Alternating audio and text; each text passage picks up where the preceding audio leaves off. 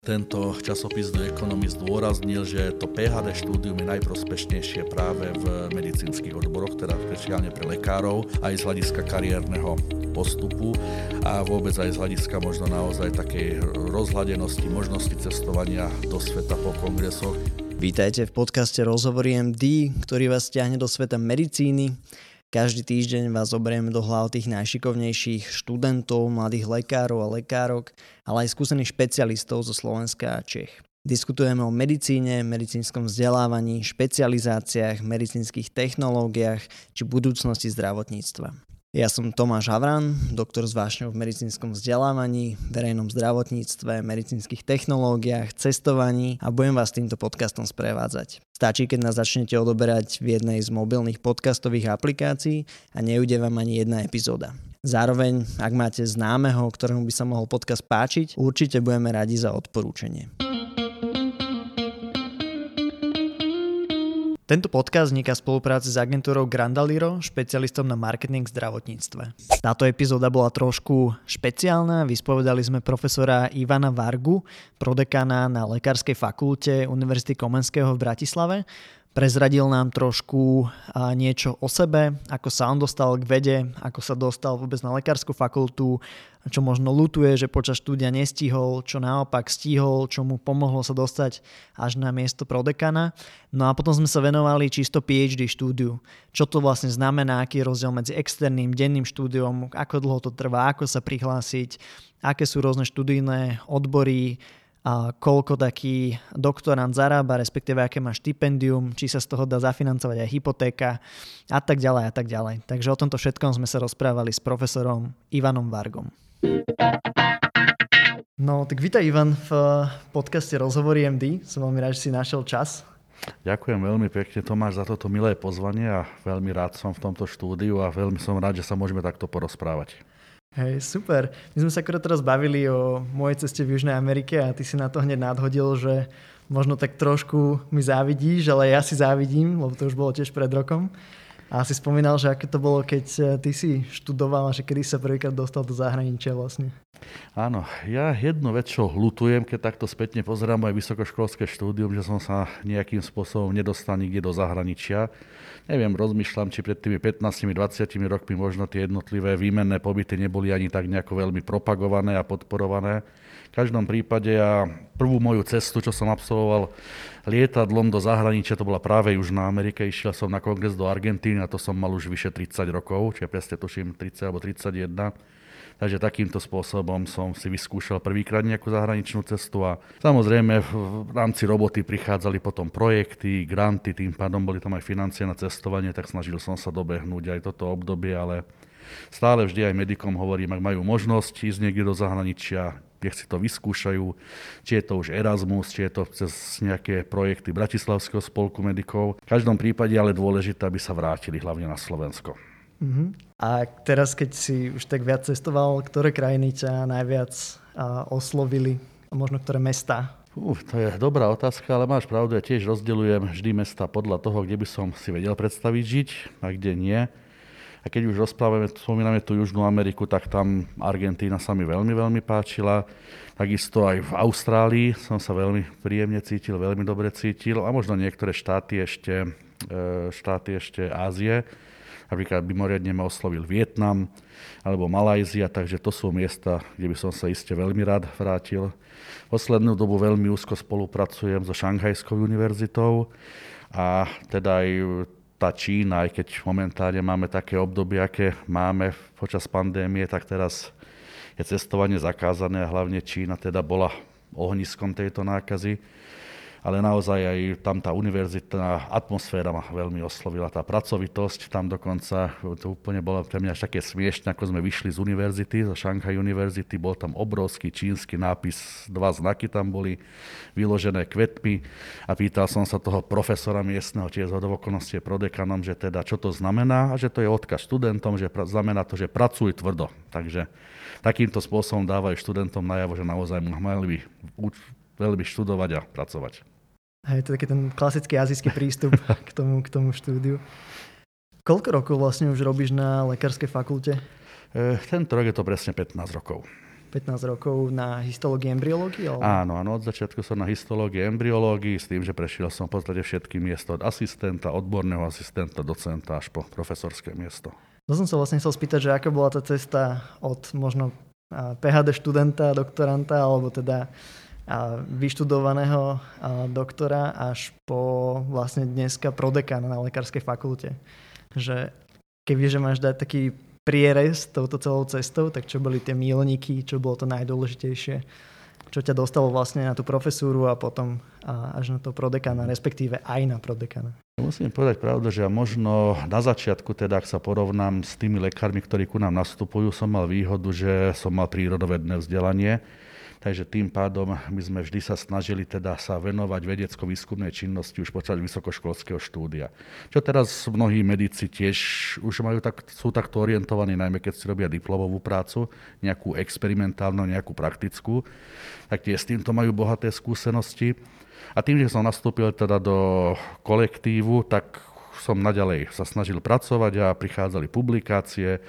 Ďaká publikáciám prichádzali teda aj ohlasy zo sveta, prichádzali prvé granty prichádzala možnosť cestovať, takže som vždy rád spojil teda vedu aj s pedagogikou, lebo myslím si, že to je práve základ, ako odlíšiť univerzitné vzdelávanie, povedzme stredoškolského vzdelávania. Áno, aj na stredných školách nazývajú učiteľov ako profesori, ale teda čo je hlavný rozdiel, lebo obidvaja učíme, teda aj na univerzite, aj na strednej škole. Na strednej škole sa vyučuje presne to, čo je napísané v učebniciach. A my máme výhodu v tom, že vyučíme to, čomu sa venujeme, snažíme sa rozvíjať ten náš vedný odbor, snažíme sa experimentami teda prísť na nové veci a práve to, čomu sa venujeme odborne, môžeme aj vyučovať. Takže naozaj v rámci univerzity by som neoddeloval nikdy pedagogiku od vedy, to musí ísť jednoduchá ruka v ruke a to je to, čo oddeluje naozaj univerzitu, kvalitnú výskumnú univerzitu od iných inštitúcií super, že si spomenul tie prednášky, lebo ja si ako študent pamätám, že tvoje prednášky z embryológie, respektíve pamätám si málo prednášok, ale že tieto si pamätám, že, že naozaj boli pútavé. Čím to je, že, že tie tvoje prednášky, že na ne chodí relatívne veľa študentov a, a sú zaujímavé? Musí to byť určite istým spôsobom s praxou spojené. Ja som e, tri roky pracoval ako klinický embryolog v Univerzitnej nemocnici Bratislava, čiže tam som dokonale spoznal embryogenézu, tým, že som chodil aj na stáže tiež do zahraničia, či už to bolo Česká republika alebo Nemecko. A potom už ako študent, teda keď som, som skončil ako antropolog, tak mal som zameranie na novorodencov, vyšetrovanie antropometrické novorodencov s vrodenými vývinovými chybami, čiže takto som sa dostal blízko k embryológie, takže keď môžeš prednášať to, čo si naozaj reálne videl, zažil, plus teda sa tomu vedecky venuješ, chodíš do sveta, kde počúvaš rôzne kongresy a prednášky a názory iných odborníkov, vieš to spojiť dokopy, možno takýmto spôsobom sa dá urobiť naozaj zaujímavá, zaujímavá prednáška lebo my máme napríklad, možno ja mám osobne 15-20 kníh aj z histológie, aj z embryológie, sú to svetovo najlepšie učebnice a samozrejme nemôžeme očakávať, že niektorý študent bude mať takúto obrovskú databázu kníh, hlavne aby všetky prečítal. Toto musím urobiť za neho, že z každej knižky vyberiem ten najlepší obrázok, tú najdôležitejšiu informáciu a spojím to dokopy. Aby som to povedal tak z pohľadu písania publikácie, takto sa robia prehľadové články, tzv. review články, čiže podobne takáto prednáška by mala byť aj takto koncipovaná, že zo všetkého zobrať to najlepšie a dať to dokopy. Teraz možno správame aj trošku promo. Ty si teraz, jak začala tá COVID situácia, aj vlastne na fakulte sa začalo viac online učiť, tak e, ste začali robiť e, online, respektíve video prednášky, ktoré sú zverejnené na YouTube na stránke histológia embryológia LFUK, myslím, že tak nejak sa to mhm. volá. Áno. Mm-hmm. ako prišiel tento tento projekt a zožal úspech, alebo že študenti si pozerajú tieto prednášky?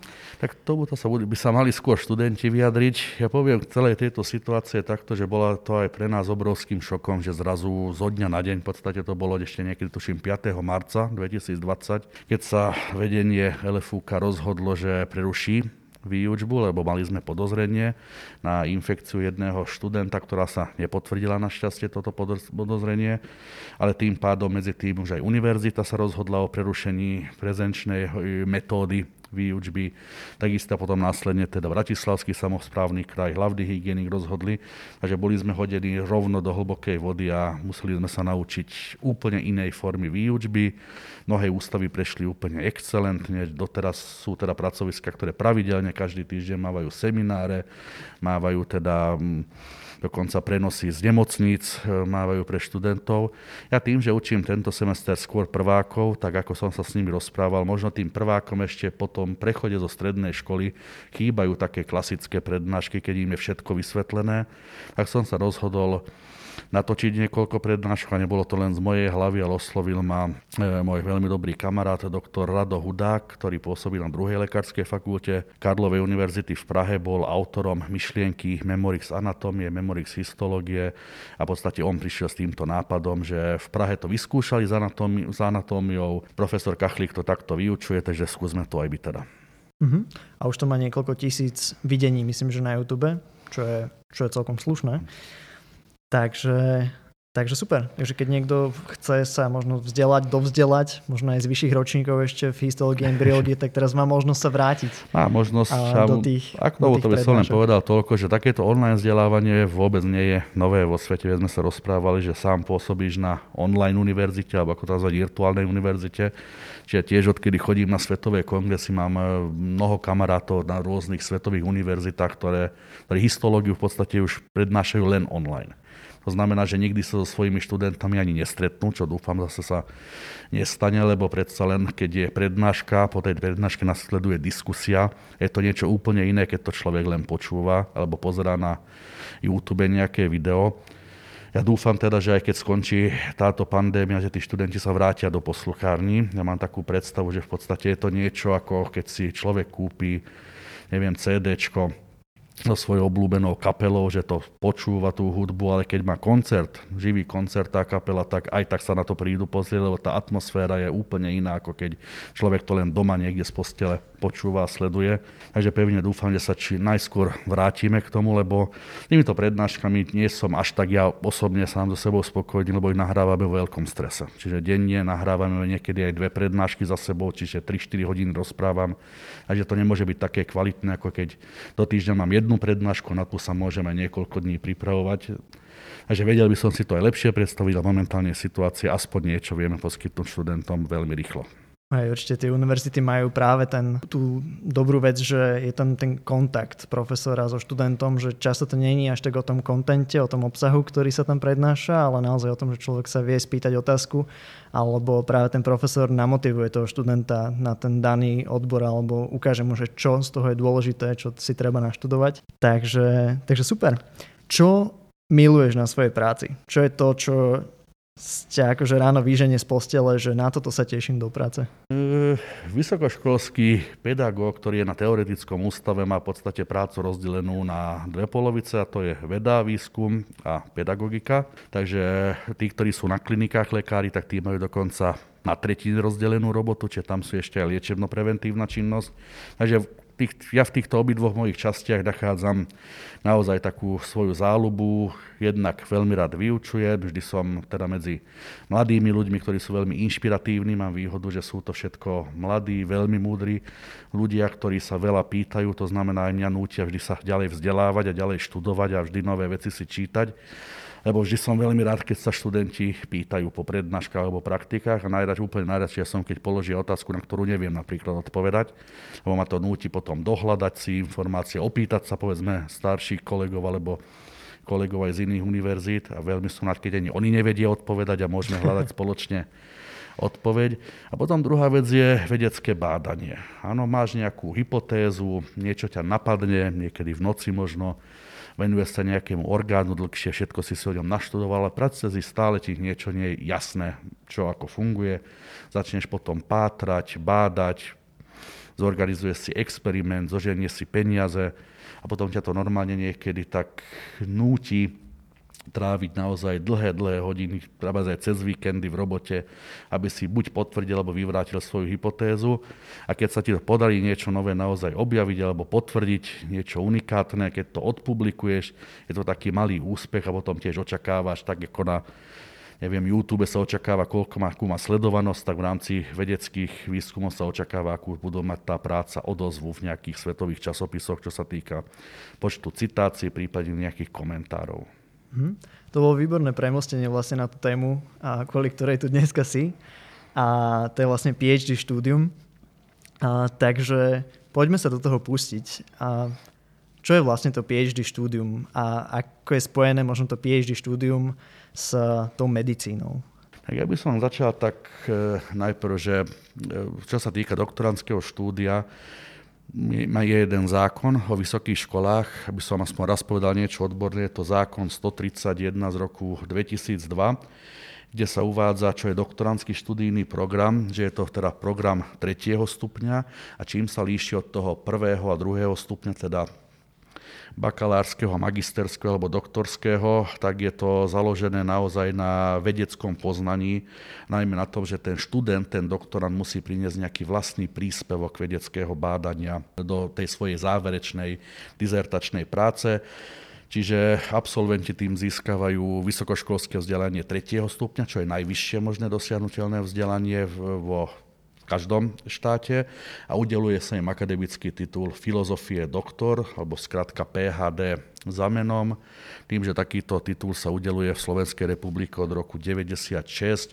Predtým to bol kandidát vied, možno ešte viete, že niektorí vaši pedagógovia majú skratku CSC, takže to bola v minulosti to bola vedecká ašpirantúra, teda CSC, v súčasnosti je to doktorantské štúdium. Dobre, čiže Vlastne máme nejaké teraz na fakulte externú možnosť toho PhD štúdia alebo dennú možnosť alebo dennú formu. Ako to, aký je v tom rozdiel a ako to vyzerá v praxi? Tak v praxi doktorantské štúdium, ako si spomínal, sa dá študovať dvoma spôsobmi. Tá denná forma trvá 4 roky a ty si v podstate ako keby takmer zamestnancom Lekárskej fakulty Univerzity Komenského s tým, že mal by si 4 hodiny, najviac 4 hodiny učiť do týždňa a mal by si teda denne tráviť čas, či už na tom konkrétnom pracovisku, ako ti to školiteľ prikáže, či je to už ústav alebo klinika, tým, že takíto denní doktorandi majú svoje štipendium, ktoré dostávajú. Je to teda ako keby plat a plus teda najmä tí, ktorí, lekári, ktorí pracujú na klinikách, aby mohli aj atestovať, tak mávajú majú úväzky s nemocnicou, čiže okrem tohto štipendia závisí to od dohody s riaditeľstvom tej konkrétnej nemocnice, môžu mať úväzok do výšky až 50%, čiže finančne to začína byť naozaj veľmi, veľmi zaujímavé. A čo sa týka externej formy štúdia, tak tá trvá 5 rokov, čiže o rok dlhšie. A ten, ktorý sa prihlási na externú formu štúdia, už musí byť niekde zamestnaný, môže byť úplne treba aj v inom meste alebo v inej nemocnice mimo Bratislavy. A teda bude len z času na čas dochádzať do Bratislavy Bratislave a takýmto spôsobom sa bude vzdelávať. Dobre, čiže keď je teraz niekto napríklad v univerzitnej nemocnici na polovičný úvezok ako, ako lekár, a, tak môže vlastne byť na dennej forme PhD štúdia, ktorá trvá tie 4 roky. Je? Čiže takto to vie skombinovať. Áno, áno, presne tak. A aj Betka na Instagrame sa vlastne pýtala, som sa pýtal, že, či, že čo vlastne študentov zaujíma, tak sa pýtala, že či sa hneď dá to PhD študovať po škole alebo že či je tam nejaká doba, ktorú človek musí čakať a že zároveň sa to dá nejak sklobiť s tým atestom. To si už nejak na, načrtol a potom ten atest sa asi nejako posúva. Tak vieš k tomu niečo viac povedať? Áno, tak e, určite by som povedal, že už na škole je najlepšie, keď si študent vyberie svoj školiteľa. Ako sme sa bavili pred týmto rozhovorom spolu, ja si myslím, že kľúčovou osobou vo vývine a raste doktoranda je práve školiteľ. Školiteľ na našej fakulte musí byť profesor alebo docent, prípadne musí byť teda vedec Slovenskej akadémie vied, ktorý má tzv. vedecký kvalifikačný stupeň 2A.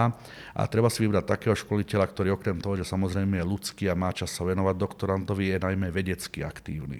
To sa dá veľmi rýchlo pozrieť pomocou rôznych databáz, ktoré sa študenti učia, či je to už PubMed, Scopus, Web of Science. Teda naozaj musí byť ten školiteľ vedecky aktívny, lebo počas doktorandského štúdia aj ten doktorant by mal publikovať aspoň tri vedecké práce. To znamená, že ak je školiteľ aktívny, bude nútiť aj toho svojho doktoranda, aby pracoval a tým pádom absolútne bez problémov za tie 4, prípadne 5 rokov to PHD štúdium ukončí. Takže strašne veľa závisí od školiteľa, takisto závisí teda od školiteľa aj to, akú bude mať pozíciu na tom pracovisku ten doktorant, teda či bude mať úvezok, či mu umožní zapojiť sa do špecializačného štúdia, keď teda na klinickom pracovisku.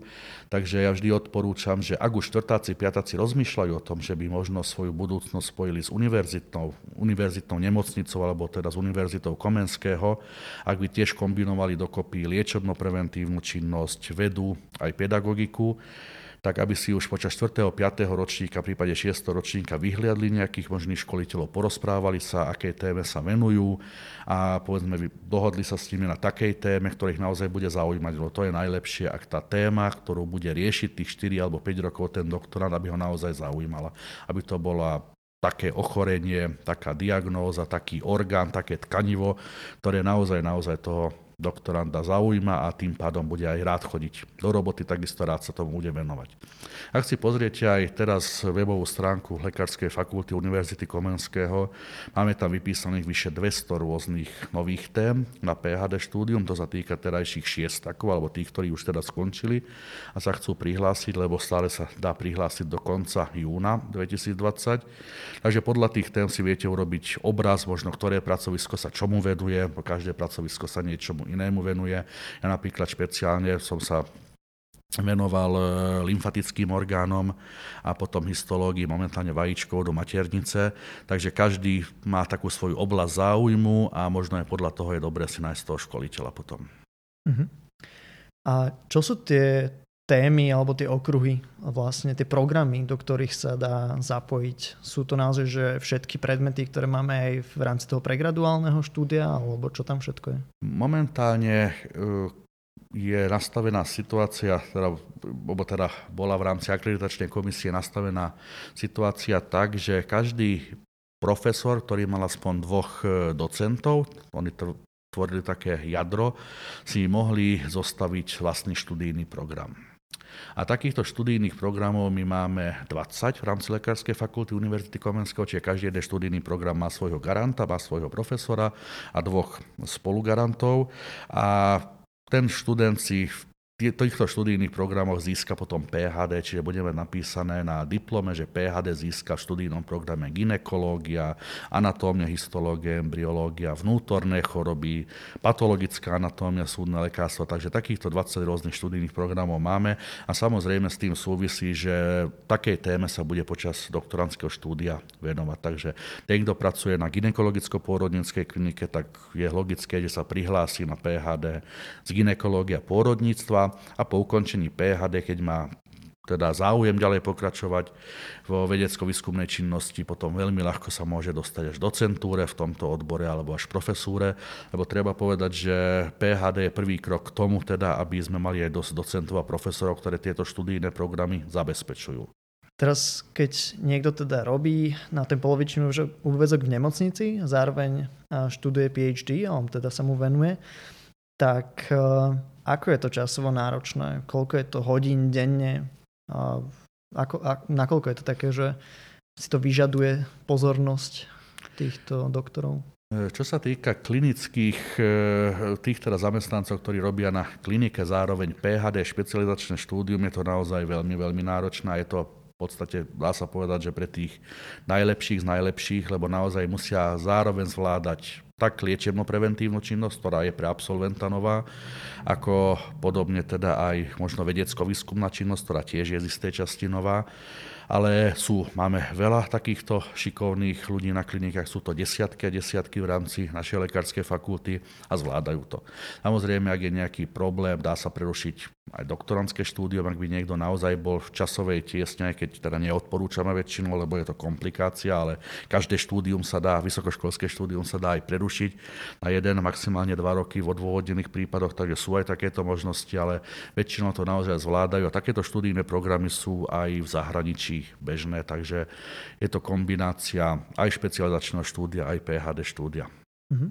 Sú nejaké predpoklady, že teraz keď je človek napríklad šiestak, ešte nikdy nerobil žiadnu vedu, nerobil švočku, ale diplomovku mal nejakú veľmi teoretickú, vie ísť vôbec na to PhD, že sú tam nejaké predpoklady, ktoré musí mať na to, aby sa tam hlásil, alebo potom už počas toho štúdia ho ten školiteľ bude viesť tým procesom a naučí sa tieto dôležité veci, ktoré musí vedieť? Ja by som odporučil najprv, nech si ten študent vyberie teda študijný program, ktorý ho zaujíma a v rámci toho študijného programu si pozrel na webovej stránke, akí sú tam školiteľi, akým témam sa venujú. A keď ho zaujala nejaká téma alebo nejaká oblasť, ideálne je kontaktovať toho budúceho možno školiteľa mailom, telefonicky dohodnúť si stretnutie a porozprávať sa, aký má, akú má predstavu ten študent zatiaľ, alebo čerstvý absolvent a ten školiteľ, či nájdu teda kompromis, či si sadnú, lebo budú spolupracovať ďalšie 4-5 rokov, takže naozaj je dôležité, aby si aj ľudsky tí dvaja ľudia sadli. A vôbec teda nevadí, ak predtým ten študent sa nestretol s nejakým, nejakým vedecko-výskumnou aktivitou, lebo my aj v prvých ročníkoch, teda počas štúdia, prvé dva roky bude musieť ten doktorant absolvovať každý semester priemerne jeden povinne voliteľný predmet alebo výučbový kurz a tieto predmety sú práve postavené na tom, aby dokázal pracovať s vedeckými databázami, databázami, ako si vyhľadať nejaké články, ako napísať vôbec nejaký vedecký článok, základy bioštatistiky. Čiže sú to zase všetko také tie zvyklosti a také návyky, ktoré, sa, ktoré bežne využije aj klinicky pôsobiaci lekár, ktorý si vie potom vyhľadať, urobiť si nejaký rešerš literatúry alebo vyhľadať si niečo konkrétne v týchto medicínskych databázach. Takže naozaj to doktorantské štúdium dáva veľmi dobrý základ, povedzme, aj na ďalšie budovanie a rozvíjanie osobnosti toho lekára. Uh-huh. Ešte je tam nejaké ďalšie takéto organizované vzdelávanie alebo dozdelávanie sa, nejaké kurzy počas toho PhD štúdia? Že nejaká angličtina je tam napríklad, nejaké skúšky? Áno, angličtina je už dokonca v rámci príjímacích pohovorov, ale zase tí, ktorí nejako nemali veľa angličtín, sa nemusia zlaknúť. Nie je to v podstate vyraďovacia príjmací pohovor, to znamená, že niekoho by sme neprijali kvôli angličtine. Je to podľa toho, že aká je úroveň toho doktoranda, snažíme sa ho zarodiť do takej skupiny, aby to každému niečo prinieslo.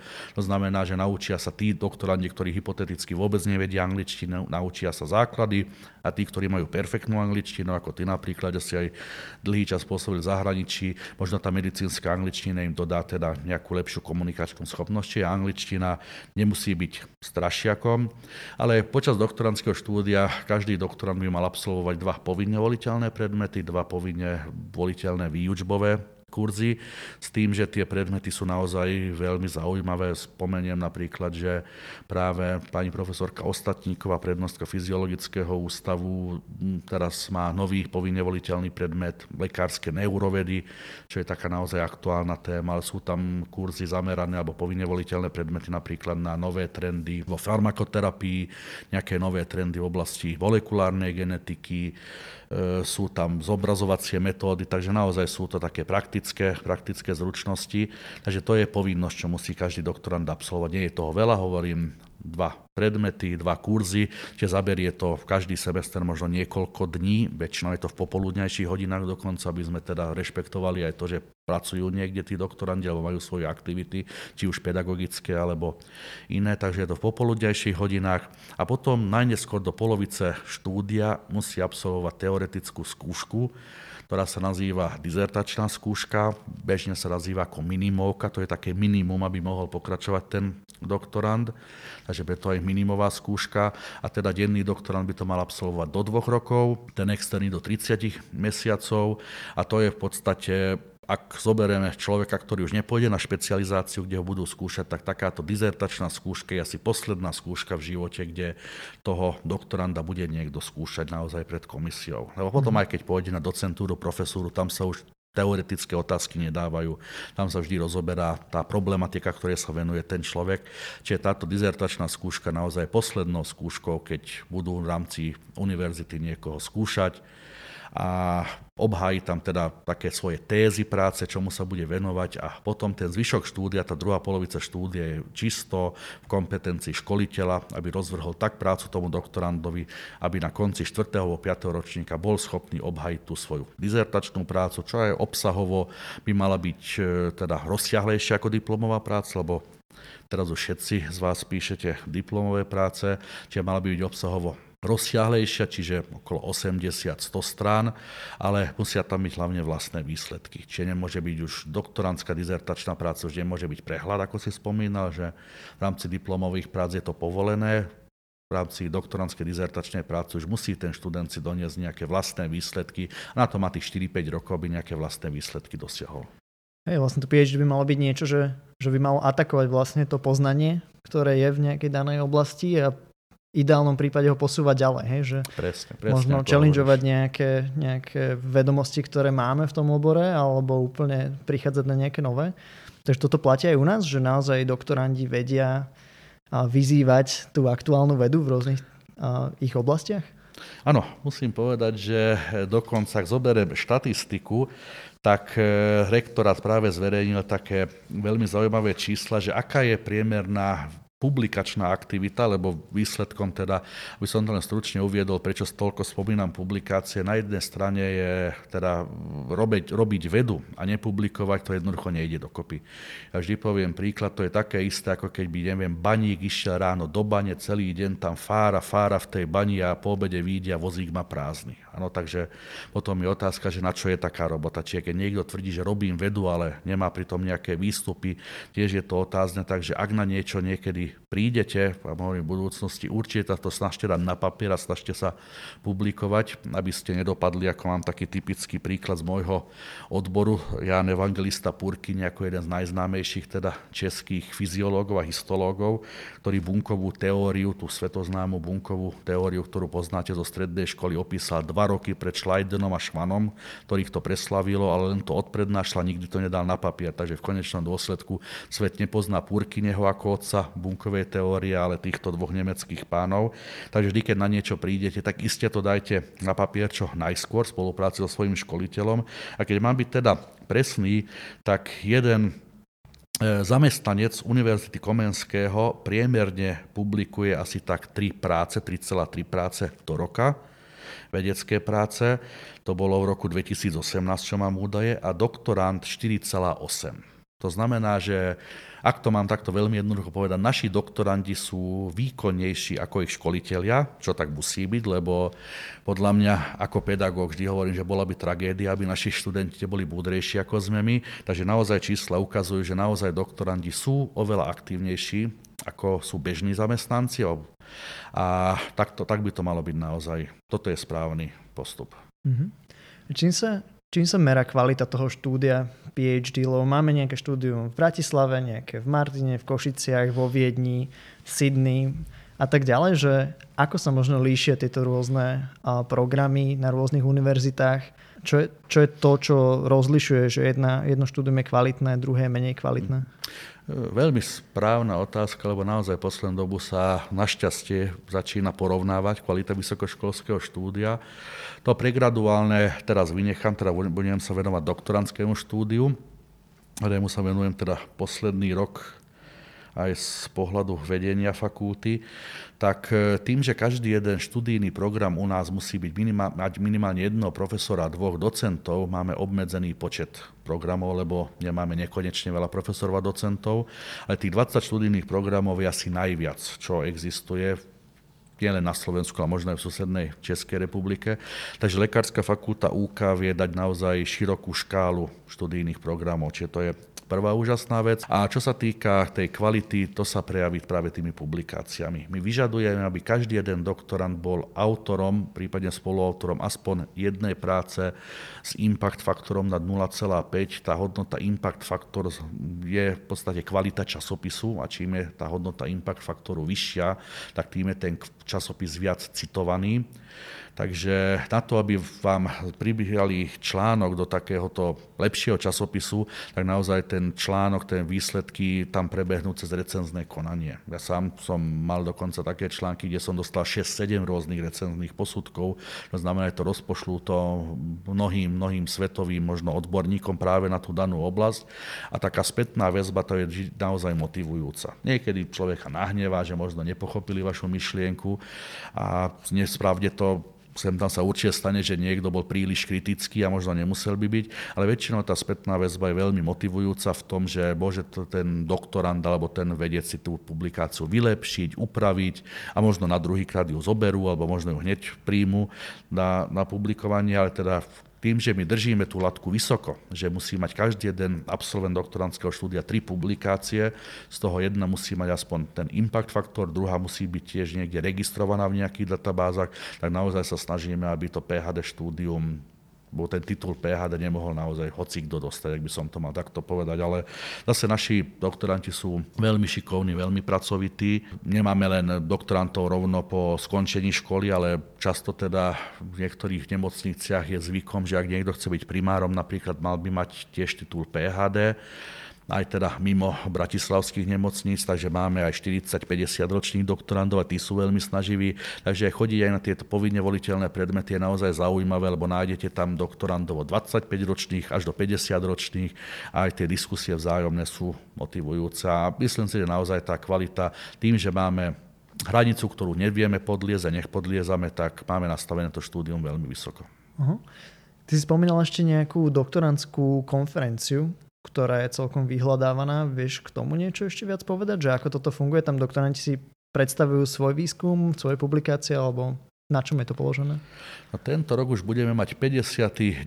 ročník študentskej vedeckej konferencie, tá tzv. známa švočka, čo má naozaj veľmi, veľmi dlhú tradíciu a ani v čase tejto pandémie sme ju nechceli prerušiť a presúvame sa do online priestoru, lebo tešíme sa, že ak toto všetko prehrmí, tak budúci rok by sme mali mať 60. jubilejný ročník. A popri e, tejto konferencii pre graduálnych študentov, teda medikov, už 15 rokov prebieha paralelne aj konferencia doktorandov čo každé posledné dva roky ten záujem vždy bol, vyše 30-35 doktorantov sa každý rok posledné dva roky prihlásilo a teda Tiež tí doktoranti sa zájemne spoznajú, každý tam odprezentuje také svoje predbežné výsledky doktorantskej práci, čiže je to už aj taký nácvik, keď pôjdu neskôr na možno nejaké svetové kongresy.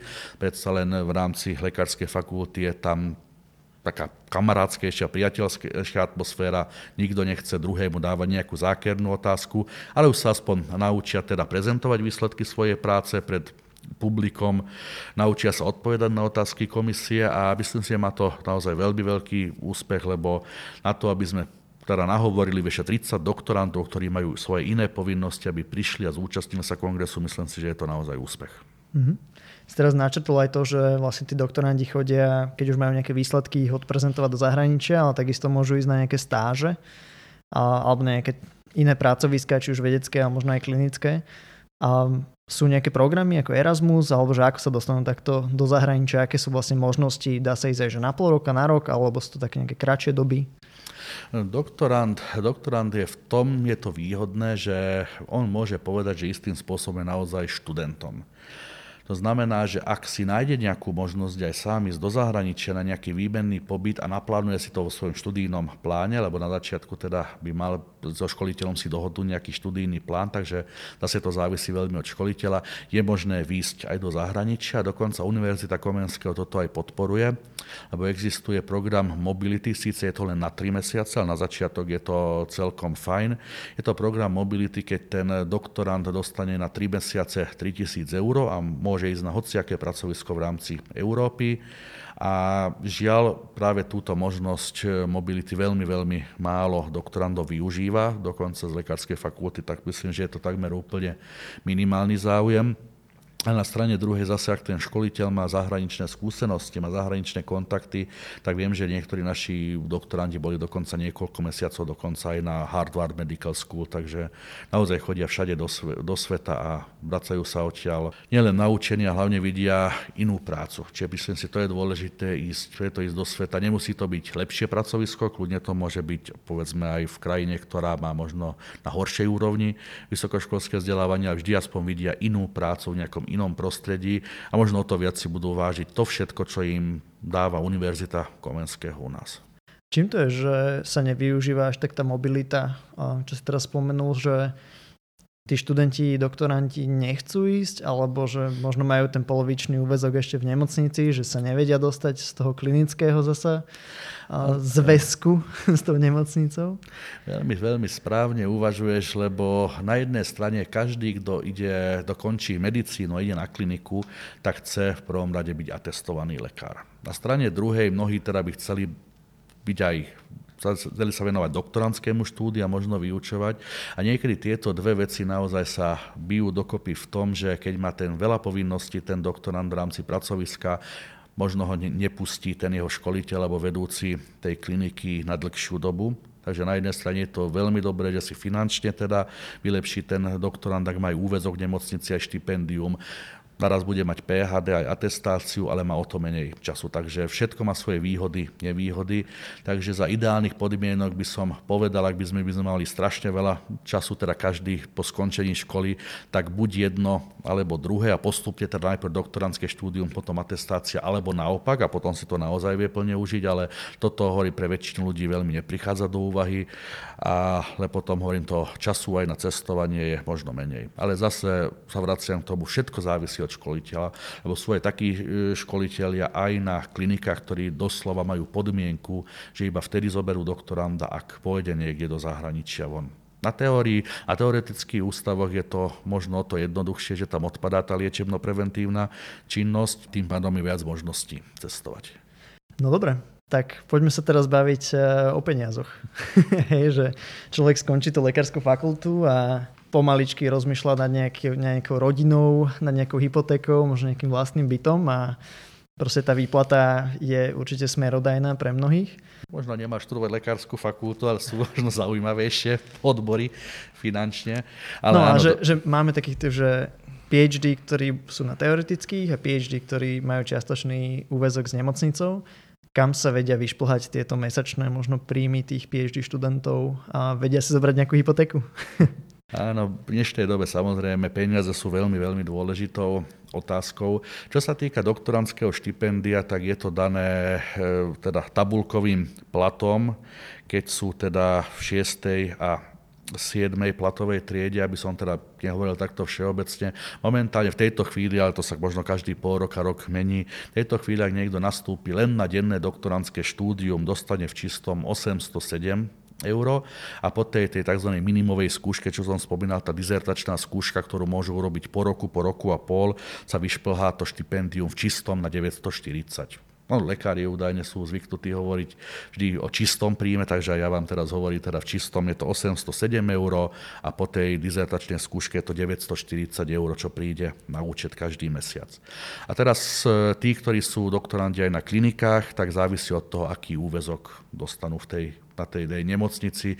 Je to individuálne. Áno, my máme výučbové nemocnice, nielen univerzitnú nemocnicu Bratislava, ale aj Národný ústav detských chorôb, Národný ústav srdcových cievných chorôb, máme Národný onkologický ústav, takže všade, všade je to iné a takisto to závisí veľmi aj od riaditeľa, takže ťažko teraz povedať, ak, aké sú vzťahy alebo aký je názor aj riaditeľstva k doktorandom keď možno za pol roka, za rok, kým doštudujete, situácia bude úplne iná. Takže zase je dobre sa predtým poinformovať u školiteľa, ale musím povedať a musím týmto pochváliť riaditeľov našich všetkých výučbových zariadení, čo sa týka nemocnic v Bratislave, že naozaj doktorantom vychádzajú v ústrety, často im dávajú úvesky vo výške 30, 40, 50 čiže 0,3 až 0,5, lebo si uvedomujú, že naozaj sú to väčšinou tí najambicioznejší ľudia, lebo tým, že sa venujú vede, to nie je len teoretická vec. Oni sami sa o to viac vzdelávajú, o to viacej študujú, o to budú možno viacej pripravení aj na zvládnutie nejakých ťažších krízových situácií v rámci tej kliniky, takže naozaj títo riaditeľi aj vychádzajú v ústretí, čo sa týka úvesku a uvedomujú si naozaj, že to je jeden obrovský potenciál, tej šedej mozgovej kôry, čo títo doktorandi prinášajú pre nemocnicu. Mm-hmm. Čiže vlastne k tomu štipendiu, čo je tých 800 až 900 eur, si človek ešte na klinike vie privýrobiť v úvodzovkách 300, 400, 500 eur, možno závisí, aký má ten ďalší ešte áno, úvezok. Áno, presne tak. Čiže už sa dostávame nejako, nejakých 1200, 300 presne, eur. Tak a samozrejme, potom mm. to sú služby, len ja nerád započítavam služby, čo sú nad rámec voľného času, teda do normálneho príjmu. A plus teda, čo sú ďalšie možnosti, to treba povedať, že ak je ten študent aktívny, čo sa týka vedecko-výskumnej činnosti, tak my máme veľmi motivujúci systém aj osobného odmeňovania na základe výkonnosti. Takže povedzme, ten, kto odpublikuje nejaké naozaj kvalitnejšie články, tak ten nasledujúci rok sa mu zvyšuje výplata, často sú to desiatky, stovky, dokonca pri niektorých sú to naozaj niekoľko stoviek eur mesačne, dokonca si dovolím povedať, že pri niektorých zamestnancoch a doktorantoch to môže byť až na tisíc eur mesačne, čo je osobné ohodnotenie, ale naozaj to sú tí najpublikačne aktívnejšie, takže to závisí aj od, na aktivite doktoranta koľko zarábajú takí, že už naozaj docenti, profesori, možno aj na fakulte, ktorí naozaj že veľa publikujú a sú veľmi produktívni. Že kam sa vie vyšplhať takýto vedecký plat vo všeobecnosti? Fú, tak okrem, tabulkové, okrem tabulkového platu, či nič teraz nebudem prezerať, čo je tajne, všetko je v rámci vnútorných dokumentov fakulty. Tí vyučujúci, ktorí sú na teoretických ústavoch, majú teda 450 eur príplatok za to, že povedzme tie teoretické ústavy možno nie sú také atraktívne a pre lekárov, takže chceme mi dotiahnuť veľa, veľa lekárov, takže to je ďalšia možnosť, teda tí, ktorí by ste nechceli ísť po skončení školy na kliniku, tak keď sa zamestnáte napríklad ako asistenti a popri tom si budete robiť PHD štúdium, tak máte 450 eur k platu. Na strane druhej tí naši vysokoškolskí učiteľia, ktorí sú na klinikách, majú tiež úvezok s nemocnicou, takže ten mm. plat sa v tohto pohľadu vyrovná. Ale potom teda tí, ktorí majú škol, sú školiteľmi diplomant, doktorandov, pardon, teda tí docenti a profesori, majú ešte navyše peniaze za týchto doktorandov, čiže ak by som to mal jednoducho povedať, ak je ten doktorand aktívny, zvyšuje plat svojmu školiteľovi, čiže preto by ten školiteľ mal tlačiť na svojho doktoranda, aby čo najviac publikoval. A takisto teda, aby som bol konkrétny, momentálne je tá platový systém nastavený tak, že kto odpublikuje jednu publikáciu v karentovom časopise, čo sú také tie, my ich považujeme za tú databázu karentovaných časopisov za takú naozaj top, tak o rok sa mu zvýši, alebo na celý rok sa mu zvýši výplata, alebo teda osobné ohodnotenie o 100 eur.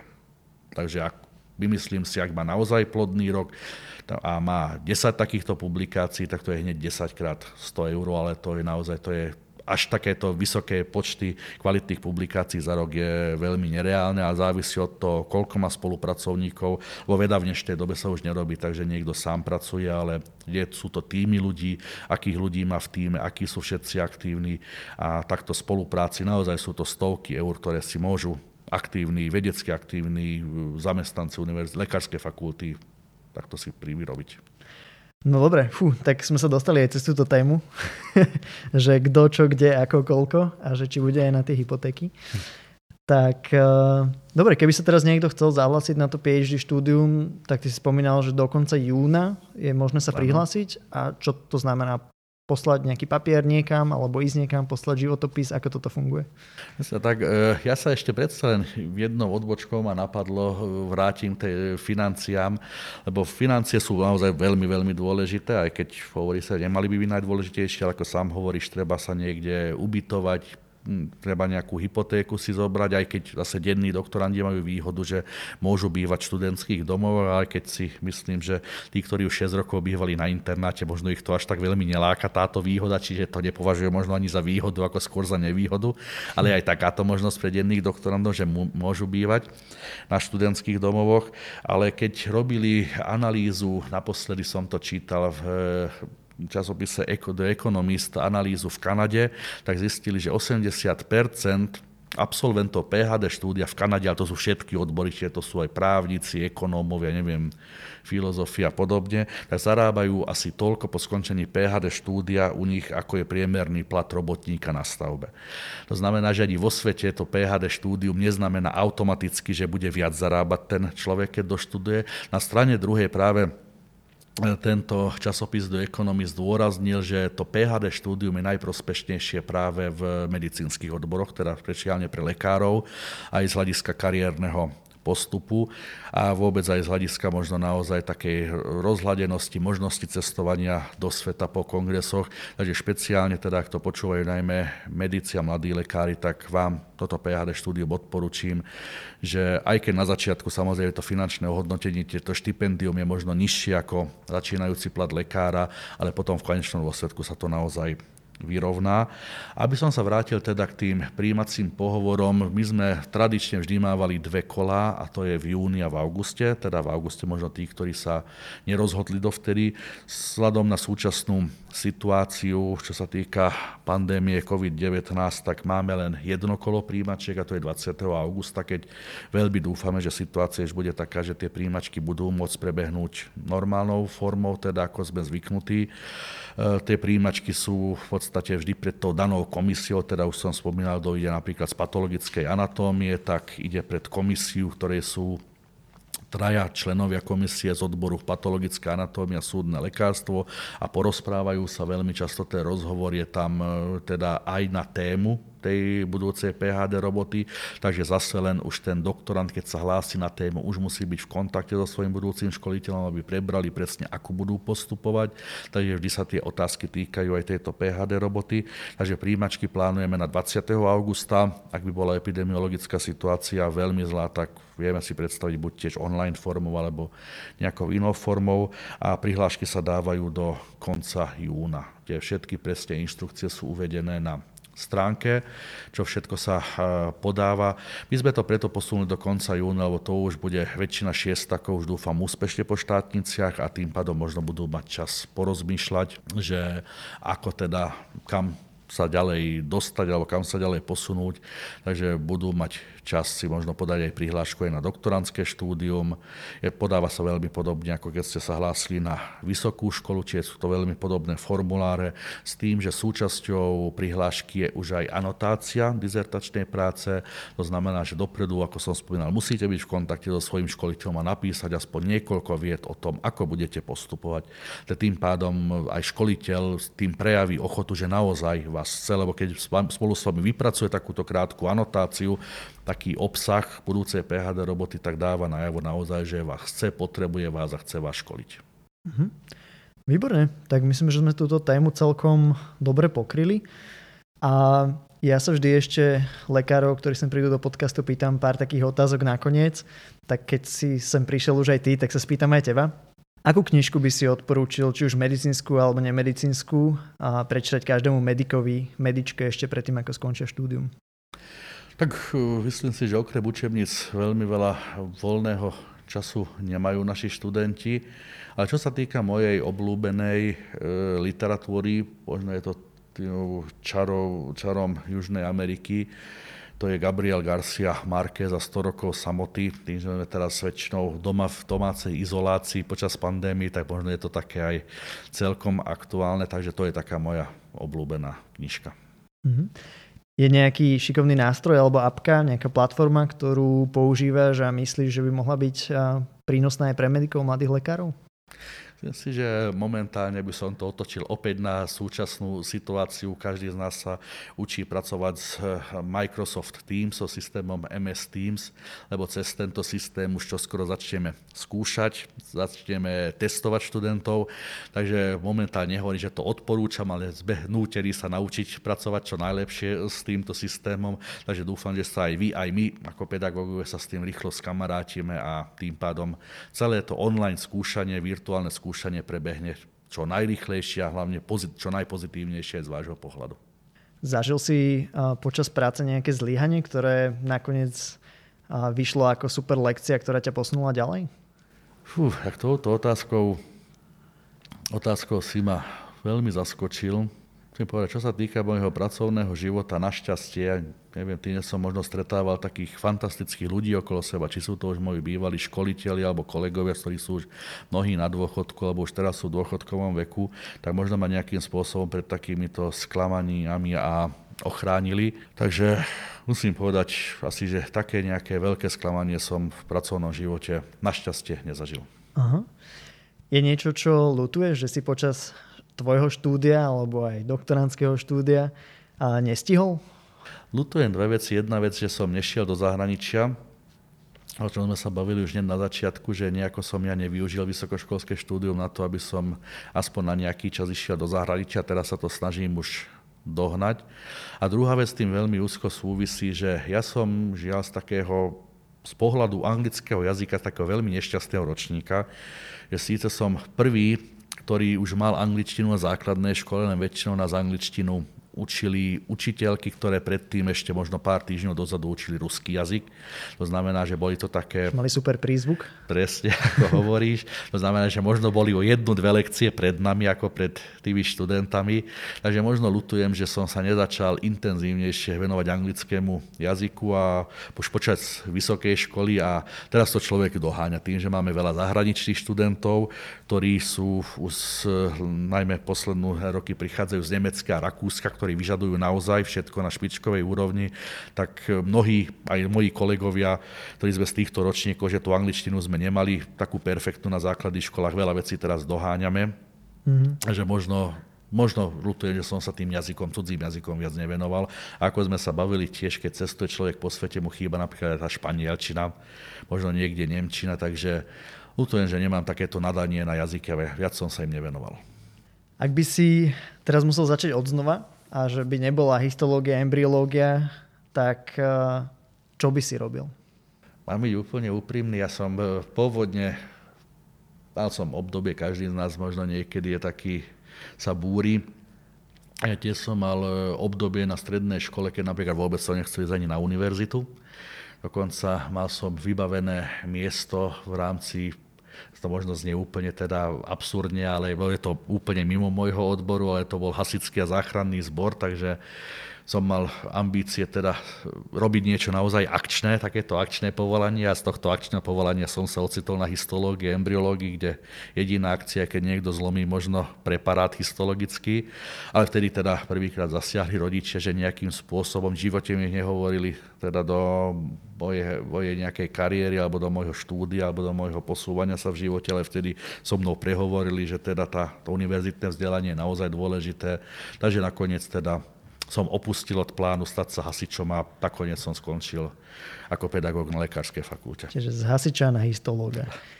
Dobre, keby ešte niekto mal nejaké otázky zo študentov, z lekárov na to PhD štúdium, na aký kontakt, možno nejaký e-mail, vás sa dá priamo kontaktovať ako fakultu, alebo teba, alebo kde si nájde? Môže kľudne mňa, ktorá otvoria doktorantské štúdium alebo sekciu vedú v rámci stránky Lekárskej fakulty UK. Mám tam aj môj mail, mám aj telefónne číslo takže budem veľmi rád, ak budú mať záujem a im budem vedieť odpovedať čo najviac otázok, bo naozaj, ako som zdôraznil, beď z kvalitných doktorandov v budúcnosti nebudeme mať ani docentov a profesorov. A tí docenti a profesori sú dôležité nie len na akademický postup, teda v rámci univerzity, ale napríklad aj pre špecializačné štúdium, takže s lekárskou fakultou sú spojené aj atestácie, čo tiež by teda mali zastrešovať ľudia, ktorí majú aj nejakú akademickú kvalifikáciu, čiže naozaj v rámci lekárskej fakulty sa nedá oddeliť liečebno-preventívna činnosť od vedecko-výskumnej činnosti a tá sa nedá od pedagogickej činnosti. Takže je to ideálna možnosť toto doktorantské štúdium pre všetkých z vás, ktorí možno máte aj také pedagogické ambície, že chcete vychovávať ďalšie generácie lekárov, máte troška také vedecké ambície, že radi rozmýšľate, radi uvažujete a zase aby som povedal aj zo svojho e, života, zase nemyslíte si, že iba tí sa stali docenti a profesori, ktorí vždy študovali na samé jednotky a skončili s červeným diplomom. Práve naopak, vy ste sa veľmi prekvapili, že väčšinou sú tými docentimi a profesormi takí skôr študenti, ktorí nepatrili vôbec medzi najlepších, ale možno práve, že boli takí rebeli, alebo ani si niekedy zľahčovali, alebo vymýšľali si nejaké alternatívne čestičky, veľa uvažovali, tak možno týchto veda začala zaujímať. Takže ak Samozrejme, tým nechcem odraziť e, všetkých jednotkárov, lebo to je zase druhá časť ľudí, ktorí sú naozaj, e, naozaj teda končili aj červeným diplomom, takže nájdeme medzi doktorantmi aj absolventov s červenými diplomami, aj takých, ktorí radi uvažujú a možno všetko sa nenaučili dopodrobná, takže to štúdium je naozaj otvorené pre všetkých. No dobre, Ivan, tak ďakujem veľmi pekne, že si našiel čas, že si trošku približil to PhD štúdium Ďakujem veľmi pekne za pozvanie a bolo to veľmi príjemný rozhovor. Ďakujem.